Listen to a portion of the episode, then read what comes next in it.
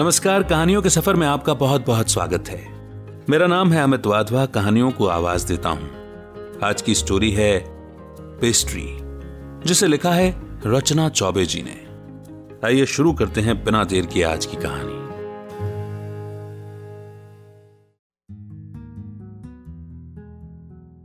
Auto! Auto! अपने office से निकलकर मैं ऑटो ढूंढ रहा था। ऑफ़िस में बॉस से कुछ कहा सुनी हो गई थी, मूड ऑफ़ था। इसलिए कुछ पहले ही ऑफ़िस से निकल गया था। थोड़ी देर में एक ऑटो रुका। सर, शेयरिंग सवारी है। मैंने देखा उसमें पहले से ही दो लोग बैठे हुए थे। मैंने कहा, ठीक है यार, मैं भी बैठ गया। पहले से जो सवारियाँ ऑटो में बैठी थी, उनमें एक तीस पैंतीस साल का आदमी था, जिसने थोड़े पुराने से लेकिन साफ़ सुथरे कपड़े पहने थे।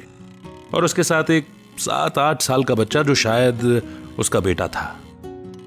क्योंकि मेरा मूड नहीं था, मैं चुपचाप बाहर देख रहा था। वो छोटा बच्चा थोड़ा चंचल था और अपने पिता से ढेरों सवाल पूछ रहा था। जैसे एक मॉल दिखा, उसने चहकर पूछा, बाबा, ये आपका मॉल है? उसके पिता ने धीरे से कहा, नहीं। फिर थोड़ा आगे चलकर एक मॉल दिखा तो फिर वो चहका, बाबा, ये वाला आपका मॉल है? उसने फिर जवाब दिया, नहीं बेटा, अब मेरा ध्यान उस बच्चे पर गया। मैंने उसे ध्यान से देखा। सात आठ साल का लड़का जिसकी आँखों में बहुत चमक थी, बहुत खुश था और चहक चहक कर बात कर रहा था। उसकी बातों से मुझे अंदाज़ा हुआ कि शायद वो आदमी मजदूरी करता है या इसी तरह का कोई काम करता है क्योंकि उसके चेहरे और पहनावे से यही लग रहा था। और शायद उसने किसी मॉल के बनते समय में वो काम किया होगा, जिसके बारे में वो बच्चा बात कर रहा था। मैं अपने ख्यालों से बाहर आया और फिर मैं उस बच्चे की बातें सुनने लगा। बाबा मॉल में बहुत बड़ी बड़ी दुकानें होती है ना? हम्म। और बहुत सुंदर सुंदर कपड़े प्यारे प्यारे खिलौने और और जूते ये सब भी मिलते हैं ना? हाँ। उसके पिता ने संक्षिप्त सा उत्तर दिया। और बाबा वहाँ तो तरह तरह की खाने की बड़ी बड़ी दुकानें भी होती हैं। और वो छोटे छोटे केक भी होते हैं ना? वो क्या कहते हैं उनको? आ, हाँ पेस्ट्री। पेस्ट्री भी मिलती है ना वहाँ बाबा? बाबा मुझे पेस्ट्री खिलाओगे ना मॉल में? हाँ बेटा। बाबा कब आएगा आपका वाला मॉल वो बच्चा लगातार बोले जा रहा था और मैं मेरे ऑफ़िस का सारा तनाव भूलकर अब उस बच्चे की बातों में ही खो गया था। उसका अल्लड़पन, उसकी बाल सुलभ जिज्ञासाएँ, उसकी चंचल आँखें मुझे आकर्षित कर रही थी। तभी एक मॉल के सामने उसने ऑटो रुकवाया। मैंने देखा वो दोनों उतर रहे हैं। वैसे तो मुझे आगे जाना था, लेकिन न जाने क्यों मैं भी वहाँ उतर गया। और उनके पीछे पीछे चलने लगा। सबसे पहले तो मेरे मन में यही जिज्ञासा थी कि क्या गार्ड इन दोनों को मॉल में जाने देगा? रोकेगा तो नहीं। लेकिन ऐसा कुछ नहीं हुआ और गार्ड ने उन्हें अंदर जाने दिया। मॉल के अंदर आकर वो बच्चा चारों ओर आश्चर्यचकित होकर देख रहा था। उसके लिए मानो सब कुछ एक अचंभा सा हो। बाबा, वो देखो कितना बड़ा गुड्डा है। उसने कितने सुंदर कपड़े पहने हैं। और वो देखो बाबा, उसने अपनी उंगली दिखाते हुए कहा वो छोटा सा तालाब और उसमें बच्चे छोटी छोटी नाव चला रहे हैं और बॉल्स भी है बाबा। हम भी चले वहाँ। अभी नहीं। उसके बाबा ने कहा मैंने ध्यान दिया उसके पिता के चेहरे पर बेबसी थी। शायद अपने छोटे से बच्चे के अरमान पूरे न कर पाने की बेबसी। वहीं वो नन्हा सा बच्चा अपनी ही रॉ में था। वो देखो बाबा अपने आप चलने वाली सीढ़ियाँ। चलो उस पर चलते हैं ना? हम्म। दोनों एस्केलेटर की तरफ़ चलने लगे और फिर वहाँ जाकर रुक गए। पिता तो थोड़ा घबरा रहा था, लेकिन वो बच्चा थोड़ी कोशिश करने के बाद एस्केलेटर पर चढ़ गया और अपने पिता को भी चढ़ा लिया। दूसरे फ्लोर पर फ़ूड कोर्ट था। ऊपर बच्चा उछलता, चहकता, अपनी बड़ी बड़ी चंचल आँखों से हैरानी से चारों ओर देख रहा था और चलते जा रहा था। अचानक एक काउंटर पर जाकर रुक गया। बड़े से कांच से ढके हुए टेबल के अंदर रंग बिरंगी अलग अलग आकारों की पेस्ट्रीज रखी हुई थी। उनको देखते ही वो बोला, बाबा बाबा देखो पेस्ट्री कितनी सारी है ना? इतनी सुंदर दिख रही है।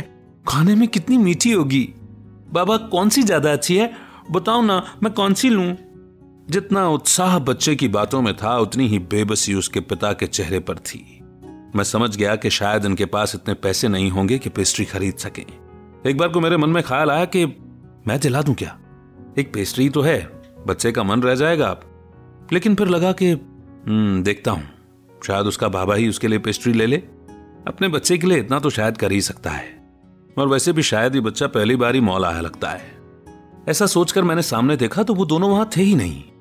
मैंने इधर उधर नज़रें घुमाई वो लोग नहीं दिखे। तो मैं दौड़कर एस्केलेटर्स की तरफ़ गया। देखा तो वो लोग नीचे थे। जितने उत्साह और खुशी से वो बच्चा मॉल में आया था उतने ही शिथिल कदमों से वो मॉल से बाहर जा रहा था। मैं भी मॉल से निकलकर उनके पीछे पीछे चलने लगा। एक पेस्ट्री की तो बात थी। मैं दिला देता। क्यों इतना सोचा? मुझे यही सोचकर थोड़ा अफसोस हो रहा था। मेरे थोड़ा आगे आगे वो दोनों खामोश चल रहे थे। थोड़ी दूर जाकर अचानक वो बच्चा ठिठक कर रुक गया। उसकी आँखों में फिर से हल्की सी चमक सी आ गई। फिर उसने अपनी उंगली दिखाते हुए सामने की एक दुकान की तरफ़ इशारा किया। बाबा, पेस्ट्री! मैं एक पेड़ की आड़ से रुक कर देखने लगा। सड़क के किनारे कुछ आठ दस छोटी बड़ी दुकानें बनी हुई थीं। उन्हीं में से एक दुकान प्रोविज़न स्टोर टाइप की थी, जिसमें कांच की दीवार से अंदर रखे सामानों में पेस्ट्रीज भी सजी हुई थी। उसने बड़ी उम्मीद से अपने बाबा की ओर देखा। कुछ सोचते हुए वो आदमी बच्चे के साथ दुकान की ओर बढ़ गया। मैंने सोचा, और अगर वो यहाँ भी पेस्ट्री नहीं खरीद पाया तो? अगर अभी भी वो पेस्ट्री नहीं खरीद पाया तो मैं उस बच्चे को पेस्ट्री दिला दूँगा। मैंने मन ही मन निश्चय किया और दुकान की ओर टकटकी लगाकर उनका इंतज़ार करने लगा। थोड़ी देर बाद वो बच्चा बाहर आया। उसकी बड़ी बड़ी चंचल आँखें खुशी से चमक रही थी। उसके हाथों में छोटी सी प्लेट थी, जिस पर रखी थी उसकी पेस्ट्री। वो बड़े प्यार से, बड़ी शिद्दत से पेस्ट्री को निहार रहा था। उसे खाने की कोई जल्दी नहीं थी। मानो वो पहले अपनी आँखों से ही अपना पेट भर लेना चाहता हो। मानो वो पहले पूरा इतमान कर लेना चाहता हो कि उसके हाथ में पेस्ट्री ही है। वो अपलक अपने हाथ में पकड़ी हुई पेस्ट्री निहार रहा था कि अचानक एक चार पाँच साल का बच्चा नंग धड़ंग, जिसने कपड़ों के नाम पर सिर्फ़ एक छोटी सी निकर ही पहन रखी थी, उसके सामने आया और बड़ी उम्मीद से उसके सामने अपना हाथ फैला दिया। बच्चे की मुस्कान काफूर हो गई। उसने अपने हाथ में पकड़ी पेस्ट्री देखी, फिर सामने उस छोटे बच्चे को देखने लगा, जिसने अभी भी चुपचाप उसके सामने हाथ फैलाकर रखे थे।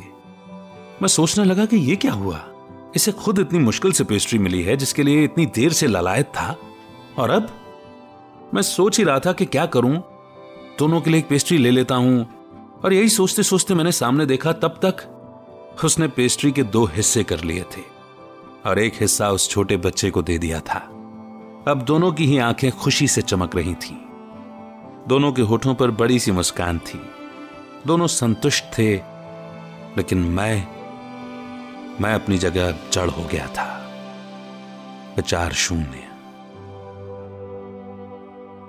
बस, इसी मोड़ पर यह कहानी यहीं पर समाप्त होती है। ज़िंदगी में होने वाली असल घटनाएँ इस तरह से कहानियों के रूप में सामने आती हैं तो बहुत कुछ सिखा जाती हैं ना? अदरवाइज़ क्या ही कहूँ इस कहानी के बाद या इस किस्से के बाद।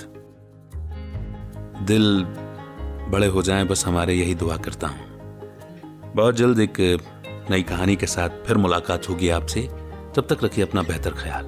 बाकी कहानी के लिए कोई फीडबैक देना चाहते हैं तो डिस्क्रिप्शन में मैंने एक फेसबुक ग्रुप का लिंक दिया है ज्वाइन कीजिए और अपने विचार साझा कीजिए। रखिए अपना बेहतर ख्याल keep smiling keep rising keep shining Awadh का नमस्कार। जय हिंद, जय भारत।